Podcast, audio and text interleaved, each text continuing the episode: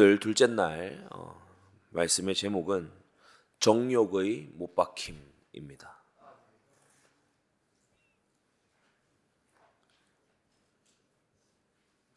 그리스도 예수의 사람들은 육체, 곧 바울이 육체라고 했을 때 삭스라고 하는 이 육체라고 하는 것은 어, 하나님께 반역하는 자아를 뜻합니다. 하나님께 반역하는 인간의 자아, 에고.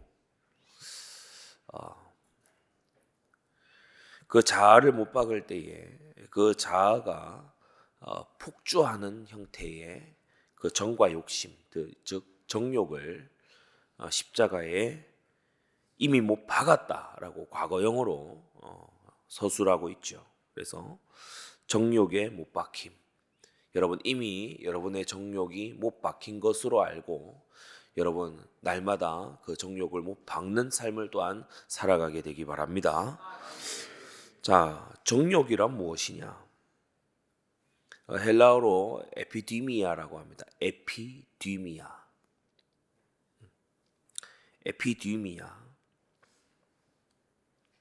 어, 무엇 무엇을 넘어서 그러니까 어, 이 우리가 어, 이게 어, 어, 두스라고 하는 어, 뭐 불꽃이 화르르 타는 것 같은 어, 그런 이제 형태입니다. 불꽃이 화르르 타는 것 같은데 에피두모스 또는 에피디미아라고 하면 불꽃이 번져가는 것을 말해요. 불꽃이 번져가는 거, 불길처럼 번져가는 거. 음. 에피디미아라고 하는 것은 어, 이 죄의 유혹에 적극적으로 충동받는 육체의 욕심을 말합니다. 어, 이 에피디미아라고 하는 이 정욕은 죄의 유혹에 적극적으로 충동받아요. 음. 어, 외부에서 있는 유혹에 적극적으로 충동받는 음, 그러한 육체의 욕심을 어, 정욕이라고 합니다. 어, 대부분의 정욕 게이 에피디미아라는 단어를 쓰고 있고 한 신약 성경에서 한 다섯 군데 정도만 어, 헤도네라고 하는 어, 이제 다른 단어를 쓰고 있습니다. 이 헤도네는 이제 탐닉하다, 아, 깊이 빠지다 이런 뜻인데 오늘 본문에는 에피디미아가 쓰였죠. 에피디미아는 어, 그야말로 폭주하는 육체의 욕심, 음, 폭주하는. 그러니까 충동을 있는 대로 다 받아가지고 막 충동적으로 어, 이 분노에 예, 아주 이렇게 예, 욕심을 내기도 하고 음란에 욕심을 내기도 하고 탐욕에 욕심을 내기도 우리가 탐낼 만한 것이 보여도 절제가 돼야 되는데 절제가 되지 않도록 폭주해 버리는 게 예, 바로 어, 정욕입니다. 그래서 우리가 성경을 보게 되면은 어, 삼손이 이 정욕대로 살았죠.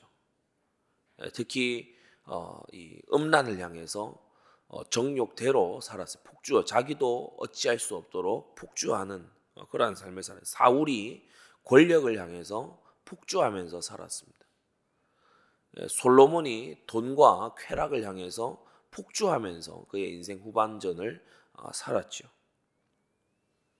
그래서 정욕이란 죄의 유혹에 적극적으로 충동받는 어, 육체의 욕심이다.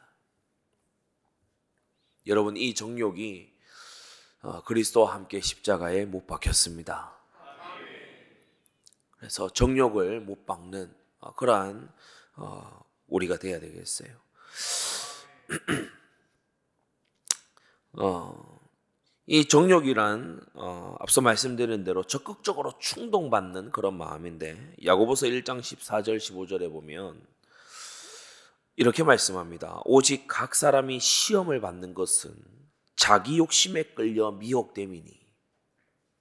그러니까 하나님이 나를 시험하셨다 이런 식으로 자꾸 하나님을 핑계거리로 되니까 주의 동생 야고보가 말하는 것입니다. 뭐냐? 자기 욕심에 끌려 미혹돼서 시험 받는 것일 뿐이다.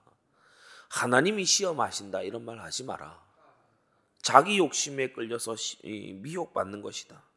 욕심이 잉태한 즉 죄를 낳고 죄가 장성한 즉 사망을 낳는다. 근데 그것의 시작에 뭐가 있느냐? 에피디미아 바로 어, 자기의 마음을 죄로 끌고 가는 어, 그 어, 자기 욕심이 있다는 것입니다. 어, 사람마다 이게 다 있습니다. 아, 이게 특별히 강하게 발동이 걸리는 그와 같은 사람들이 에, 또 있기도 하고 근데 사람마다 이것이 다 내재돼 있죠. 여러분 정욕을 십자가에 못 박게 되기 바랍니다.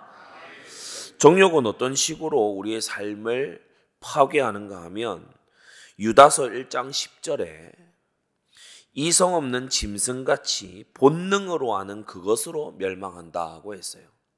그래서 정욕은 우리 스스로에게 자꾸만 주장합니다. 이건 본능이야. 어, 이건 자연스러운 거야. 음. 막 이렇게 에, 이, 어, 육체의 욕심대로 또 외부에서 죄의 유혹이 잠깐 보일 때 그것에 내가 내 마음이 가서 확 달라붙는 것 있잖아요. 어, 이런 건 자연스러운 거야. 또 우리 어, 기독교인들이 자주 빌미로 삼는 게 있습니다. 연약하니까, 어, 연약하니까. 어, 이거는 본능이고 이건 연약하니까. 어, 대수롭지 않게 여긴다는 거예요. 그러나 유다서 1장 10절에 본능으로 하는 바로 그것, 육신의 정욕, 그것 때문에 멸망하게 된다고 했어요. 멸망하게 된다.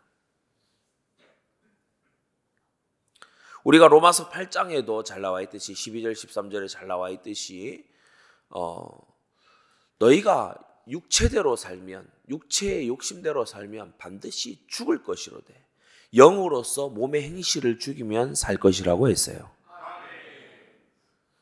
그래서 어 몸의 행실, 몸의 습관대로 또 본능으로 하는 그것으로 사람이 멸망하게 되고 죽게 된다는 것입니다. 그래서 정욕을 자주 품고 살던 사람은 이게 자연스럽다고 생각을 해요. 이걸 나중에는 이제 우스갯거리로 삼습니다. 우리 시대가 얼마나 음란을 웃음거리로 별것 아닌 것으로 삼고 살아갑니까? 그런데 성경은 이 정욕이 지나가는 것이라고 무가치한 것이라고 어, 말하고 있어요. 요한일서 2장 16절 17절에 보면 이는 세상에 있는 모든 것이 육신의 정욕과 안목의 정욕과 이생의 자랑이니 다 아버지께로 쫓아온 것이 아니요 세상으로 쫓아온 것이다. 예. 잠시 있다가 없어지게 될 이 세상에서 어, 온 것이다. 이 세상도 그 정욕도 지나가되라고 말했어요. 정욕이 지나간다는 것입니다. 예, 그 정욕이 무언가 우리에게 소망을 이루어지는 것이 아니라 그 정욕이 이내 사라지게 된다는 것입니다. 오직 하나님의 뜻을 행하는 이는 영원히 거한다고 했어요. 그래서 정욕은 어 제가 세 가지로 이제 정리를 방금 해드렸는데 정욕은 그, 그 정의가 뭐냐하면 죄의 유혹에 적극적으로 충동받는 육체의 욕심이다. 그리고 어떤 식으로 우리에게 미혹하느냐? 야, 본능이야. 당연한 거야. 그래서 육체의 욕심이 있는 게 당연한지 않느냐라는 이런 얘기들을 어, 서로도 하지만은 가장 많이 하는 거는 자기의 자아 얘기 계속 하면서 합리화를 시킵니다. 어쩔 수 없어. 연약하잖아. 야, 사람은 사람인데 그렇게 당연히 살지. 내가 무슨 뭐 내가 수도사야? 어, 이런 식으로 이제 어, 스스로 정욕을 합, 아, 합리화하는 그런 것을 하죠. 그러나 정욕은 결국 어, 이 세상과 함께 자취를 감추게 될 것이다. 그것은 영원한 소망에 그 어떤 것도 보태주지 못한다. 자, 그러면 이 정욕을 죽일 수 있는 성경이 알려주는 대책 네 가지가 있습니다. 정욕을 죽여라. 어, 그 알겠는데 정욕을 십자가에 못 박아라. 그 알겠는데 그럼 어떻게 하라는 얘기입니까? 성경은 네 가지를 알려줍니다. 첫째, 골로새 3장 5절 6절에 보면 그러므로 땅에 있는 지체를 죽이라 곧 음란과 부정과 사욕과 악한 정욕과 쭉 이렇게 리스트를 나열하죠. 지금 뭘 하고 있는 겁니까? 너의 구체적인 정욕이 무엇인지 파악해서 그것을 멀리 하라는 것입니다. 여러분, 정욕을 죽이기 위해서 가장 먼저 해야 될 것은 나에게 강하게 충동하고 있는 정욕이 그 정체가 무엇인지부터 여러분 정말 알게 되기 바랍니다. 회개하기 위해선 죄가 무엇인지 알아야 돼요. 나의 죄가 무엇인지를 밝혀내야 되는 거예요. 네. 그것처럼 우리가 정욕을 죽이기 위해서는 마치 전쟁터에선 어, 병사가 적군을 노려보듯이 그렇게 정욕, 내가 죽여야 될 정욕이 무엇인지에 대해서 어, 파악해야 된다는 거예요. 성경은 아주 분명하고 자세한 리스트를 어, 우리에게 줍니다. 땅에 있는 지체를 죽이되 음란, 부정, 사욕, 악한 정욕과 탐심. 탐심도 정욕의 일종이라고 성경은 분명히 말씀하고요. 이 탐심은 우상 숭배고 이런 것들을 인하여 하나님의 진노가 임한다고 사도는 골로새 교회에다가 말씀하고 있습니다. 여러분 하나님의 진노가 임한 그러한 성도 되지 않도록 땅에 있는 지체를 죽이게 되기 바랍니다. 찾아내서 죽여야 돼요. 어, 나 내가 특히 약한 내가 특히 쉽게 충동에 걸리는 근데 오늘날 이제 우리 현대인들이 바울도 첫 번째로 딱 이렇게 명시해 놨듯이 대부분이 음란에 충동당합니다. 음란한 것에 충동당해요. 대부분이 그래요. 오늘날 음, 음란이라고 하는 것은 거의 문화로 자연스러운 것으로 다 자리 잡아 있어요.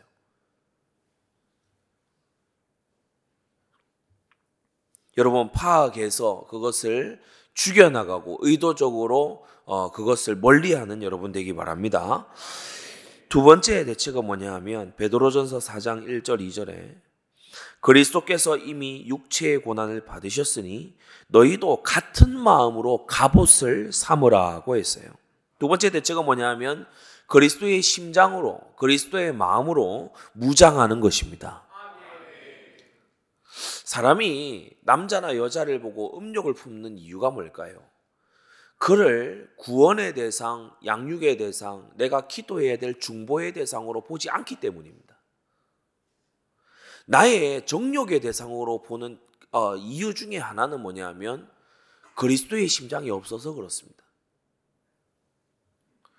재물을 대할 때에 무언가 부요한 것을 보았을 때에 부여해질 수 있는 길을 또한 보았을 때에 사명 중심이 되어 있지 않으면 우린 정욕에 끌려갑니다. 세상이 누리는 많은 화려한 것들을 우리가 그저 부러워하고 있다면 우리는 이 세상이 장차 망하게 될 것이고 영원한 천국이 있다는 이 사실을 그 순간 까맣게 잊어버리는 거죠. 그래서 그리스도의 심장으로 그리스도의 마음으로 여러분 갑옷을 삼으시기를 바랍니다. 어, 무장하라고 성경은 말하고 있어요. 너희도 같은 마음으로 갑옷을 삼으라.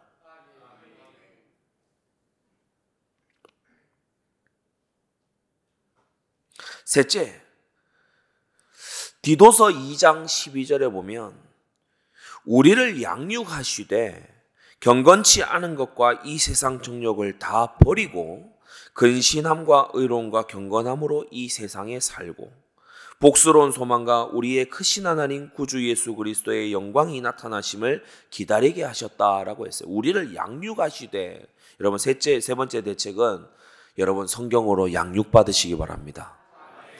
사람이 교육과 훈련을 통해 양육 받을수록 두 가지가 점점 되어 가야 되는데 이 땅에서 경건하게 사는 법과 내세의 소망이 어떠한가를 두 가지를 알아가야 돼요.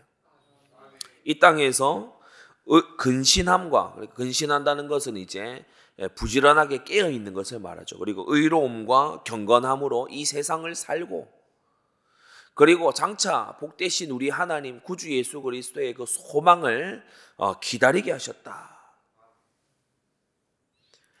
그래서 양육함을 받아야 돼요. 말씀으로 교육과 훈련을 받아서 우리는 자꾸만 이 세상에 함몰되기 때문에 여러분 정욕이 어디로부터 온다 했습니까? 아버지께로서 온 것이 아니고 이 세상으로부터 왔다고 했어요. 그래서 이 세상에 속한 것에 자꾸 밟게 되면 정욕에 쉽게 노출됩니다. 음, 정욕에 쉽게 노출돼요. 그러나 하나님의 말씀의 양육을 계속 받으면 내가 장차 이르게 될 도성이 있음을 또 죄는 끔찍한 결과를 만들어내는 것임을 그것을 계속해서 교육받고 그것에 깨어있게 되기 때문에 우리가 강단 말씀을 통해서 교육과 훈련을 통해서 깨어있게 되기 때문에 근신할 수 있고 정욕을 죽여나갈 수 있다는 것입니다. 여러분 말씀의 양육을 부지런히 받으시기 바랍니다. 어, 우리가 어, 우리의 속 사람이 말씀의 양식을 먹지 못해서 어, 기운이 다 빠지고 비틀거리면 정욕이 쏘아대는 화살에 피할 힘이 없는 거예요. 맞아서 넘어지게 되는 거예요. 자, 마지막 네 번째 대책은 뭐냐면 갈라디아서 5장 16절입니다. 오늘 읽은 본문에 속해 있기도 하지요. 16절. 내가 이르노니 너희는 성령을 조차 행하라. 그리하면 육체의 욕심을 이루지 아니하리라. 이것이 네 번째 대책입니다. 바로 성령 감동 덧입는 거예요. 성령의 인도함을 받는 거예요. 여러분이 정욕에 아마 어, 거듭난 또새 어, 생명을 받은 하나님의 백성이라면 그 최소한의 아무리 죄에 이끌려서 죄악 세상 속에 뒤엉켜 살아간다 할지라도 진리의 빛이 임한 사람이라면 아마 어렴풋하게나마 자기 자신을 진단할 수 있을 겁니다. 또 오늘 같이 말씀의 은혜가 주어지고 기도의 은혜가 이 은혜의 방편을 통해서 말씀과 기도가 주어질 때에 아마 여러분이 일말의 감각이 주어져 있을 겁니다. 아, 내가 지금 정신이 없구나.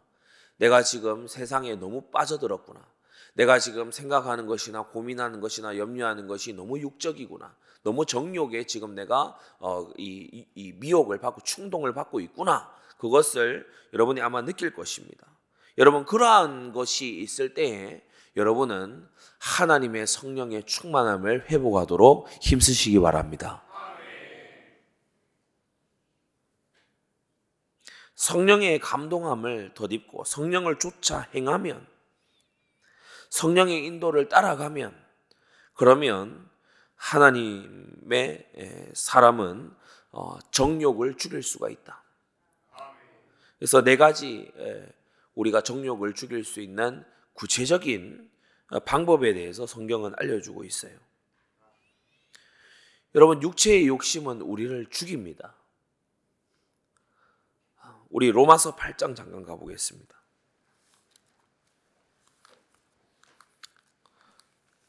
앞으로 조금만 넘기셔서 로마서 8장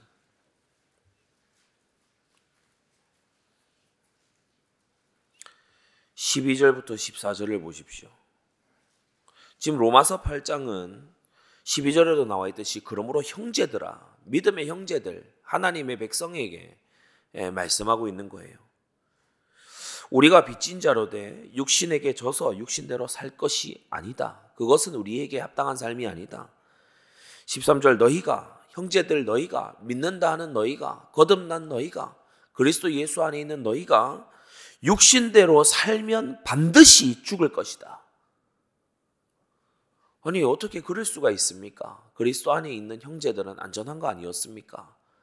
여러분 그리스도가 완전하시고 주님으로부터 칭의가 주어져 있대 우리가 육신대로 정욕대로 살아간다면 우리는 이 땅 가운데서 철저히 실패하고 말 것입니다.